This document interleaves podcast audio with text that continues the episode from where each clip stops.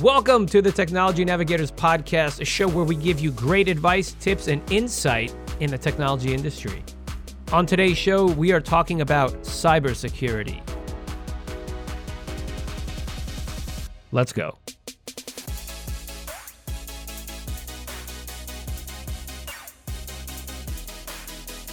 Welcome back, everybody. I'm your host, Chris, and with me, as always, are the Technology Navigators co founders, Tom and John. Hey, guys. Hey, great to be here. Hey everyone, how are you? Big show today. We're talking about cybersecurity. That's a it's a big word. Not everyone actually understands what it means. Isn't that correct? That is true. It's a big word and it covers a lot. Okay, so let's let's dive in right away. Let's talk about it. What Yeah, sure. what is cybersecurity? What does it mean? so, the word cybersecurity covers many different things, many different facets, platforms, uh, policies, things like that. But at the simplest form, let's try to break it down to the bottom of the barrel all the way up to the sky, right? So, you, you have antivirus, anti malware software that runs locally, usually on someone's computer to thwart viruses and malware, right? And then you can also have it on certain pieces of equipment like firewalls, things like that. Um, and then above that, you have hardware itself, which is also included in cybersecurity because it has protections in place to scan the information, the data coming from the internet and going out, uh, scanning it and stripping it of viruses and blocking things that shouldn't be allowed in your network, right? Then you have things like policies, which are rules that companies put in place in writing that employees sign so that they don't put the company at risk by doing things that they shouldn't be. But overall, and it covers many more things than that. We just don't have enough time. But overall, if you if you had to put it into one sentence, it's the things that you do to protect yours or your customers' data. There's also things like compliance, right? Which policies roll into, and compliance centers around the governing bodies of, let's say, financial institutions like the SEC. The SEC has rules that the companies must follow to be in compliance. So, all of these things brought together make up cybersecurity, right? Talking antivirus, anti malware, um, firewalls, software inside of firewalls and other pieces of hardware, um, policies, and also spam protection, email protection in the cloud. I mean, that's just to name a few, but all of these work in conjunction to help protect your data, and all are part of what we call cybersecurity. Now that we know a little bit more about what exactly you mean by cybersecurity, what are the biggest threats to somebody's business? Uh, the biggest threats to the business are your employees. The the cyber the cyber criminals or the bad guys, as I like to call them, are preying on your your employees. The fast pace of your work world, the different uh, password resets we come about on a regular basis. This all is the way they they prey on you. So it's very important that you put in some type of training for your employees. I mean, we we would recommend a quarterly training where we would send out different emails that look like an Amazon uh, password reset, a LinkedIn password reset, something that's very commonly used and you commonly get locked out of. So th- this would confuse your employee, and not to make them feel bad. After that, they would you'd explain to them what they're supposed to do and what to look out for. Because if your employees know to watch out for these things, that's the best chance you have in your environment being safe. Yeah, and another thing too, where again, yes, the the biggest threat to your company, um, cybersecurity wise, is your employees.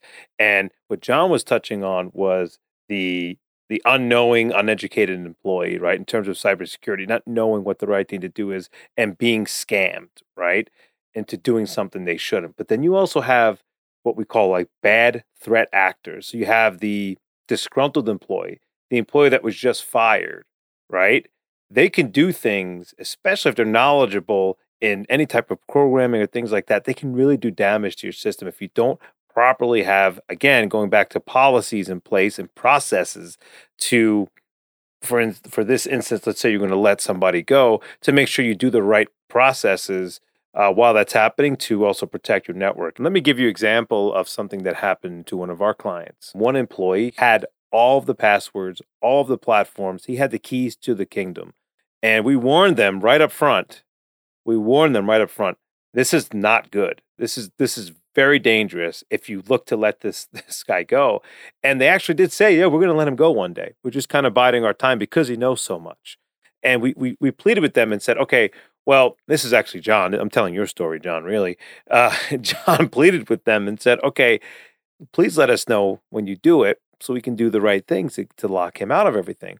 Well, it turns out they they fired him uh, like a five o'clock on a Friday. John got the call, hey, we need to turn off all his stuff because we just fired him. It was too late. He already caught wind of it weeks ago and started putting things into place. He removed, uh, they had Amazon servers up in Amazon AWS. He changed everything. Um, he changed passwords, deleted backups. He completely wreaked havoc on their business, who, like every other business, relies on these systems. A very true story. And it took weeks and weeks. And I think that uh, criminal charges and all sorts of things happened.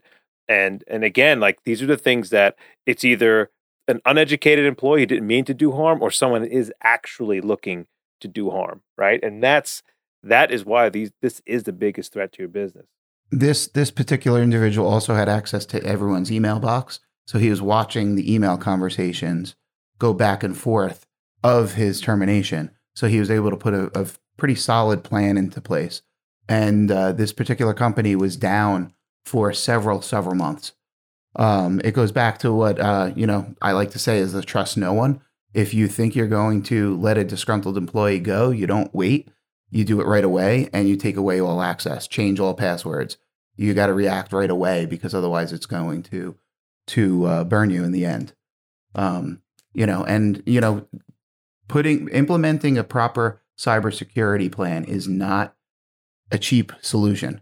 It's go- it's going to cost some money. It's going to cost some planning, but you have to ask yourself at the end of the day: is getting your data back when it's encrypted cheaper than paying to have yourself protected? And the answer is going to be no, because the cyber criminals are going to charge you minimum of seventy-five to hundred thousand dollars. Yeah, it's a, it's a protection plan. When you buy a new computer or new or a new TV, you're going to want to get that protection plan. And you know, for that for that one case where it might happen. Absolutely, that makes perfect sense. Let me ask you this, guys. If I'm a company and I realize that I'm lacking in cybersecurity, what are some things that I need to be doing? Yeah, so the, I think the biggest thing that a business needs to realize is cybersecurity isn't just IT budget, it's legal budget as well. They're used to spending a certain amount on IT or legal, right? And then when you put in front of them some sort of a protection plan or some sort of policy or, whatever it is that they need to do to fill these gaps there's usually some sort of sticker shop because it's not it's not cheap. So to combat that what we try to help businesses understand is okay this is this is an extra layout this is an extra cost but what is this cost worth to you and I say that in terms of, let's say it's $10,000 a year, which is cheap for cybersecurity. Let's say it's going to cost you $10,000 a year to implement all these new protections, or, or maybe $20,000. What does that $20,000 get you? How much business are you going to lose when a client comes to you and asks you, what are you going to do to protect my data? And you don't have anything in place. How much is that $20,000 worth then? Right? It could be a half a million dollar client that you lose because you didn't want to spend 20,000. I also look at how much is that $20,000 worth when you are fined by the SEC or some other governing body for not being in compliance. It's going to be a lot more than $20,000. Um, these are the things that we like to help businesses put into perspective when they look at the cost of cybersecurity because it's not cheap. And I think the one thing I would say is if you're not doing anything now, you're not spending money on it, you need to start to budget for it, but not just with IT, but it's also a legal part too. Yeah, and, and there's a there's an example of that, Chris. Um, we we had a client that had uh, luckily had cyber insurance. However, they did not have backups. They were compromised, and they were looking at possibly losing all their clients. It was a me- medical facility, and they had to pay the cyber criminals to get their data back. And if they didn't have the uh, cyber insurance, this would have put them out of business. But the cyber insurance itself paid for their um, for this attack, and they were able to get their their data back. Now we never Tom and I never recommend going and paying for your data back uh, to get back because you're you're you're paying the terrorists. It's not a good not a good thing. But there is a time where you have to. I mean, if they have your data and you have no backup, you have no choice. You either start from scratch or you're going to pay out of pocket. Or if you have a good insurance plan, you know, you can breathe a sigh of relief and uh, go from there. Can you guys now elaborate more on your role in all of this? How is it that you actually help people with cybersecurity? So, what we would do is actually run an cybersecurity audit. We do an assessment, um, which covers pretty much every facet that you can imagine to find out what gaps exist. And um, of course, the report would come back with the actual remediation steps to fill those gaps. And then from there, just like when we do a general IT assessment, once once we've got them to where they need to be today, we will work with them to roadmap where they need to be today into tomorrow. Okay. Very cool. So, having said all that now, are there any tips that you can give to companies that would help reduce the risk? Yeah, I would say if I could give you one tip, if you're doing nothing else, two-factor authentication. A lot of a lot of companies are not doing that because oh my CEO doesn't like to pick up the cell phone and put an extra code in. It takes me a little longer or uh, my my employees don't want to go through that extra step. That step that's going to cost you in most cases no money is going to stop most intrusions in your email. Can you elaborate a little more on that? Because I'll tell you from personal experience. Um, in fact, just recording this right now with you guys, I got I just got a notification someone's trying to break into one of my accounts, one of my gaming accounts.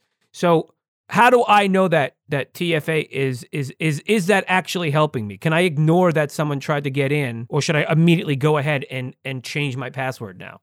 It's always a good practice if you get an alert that someone was trying to get into your account and you know it wasn't you to change your password.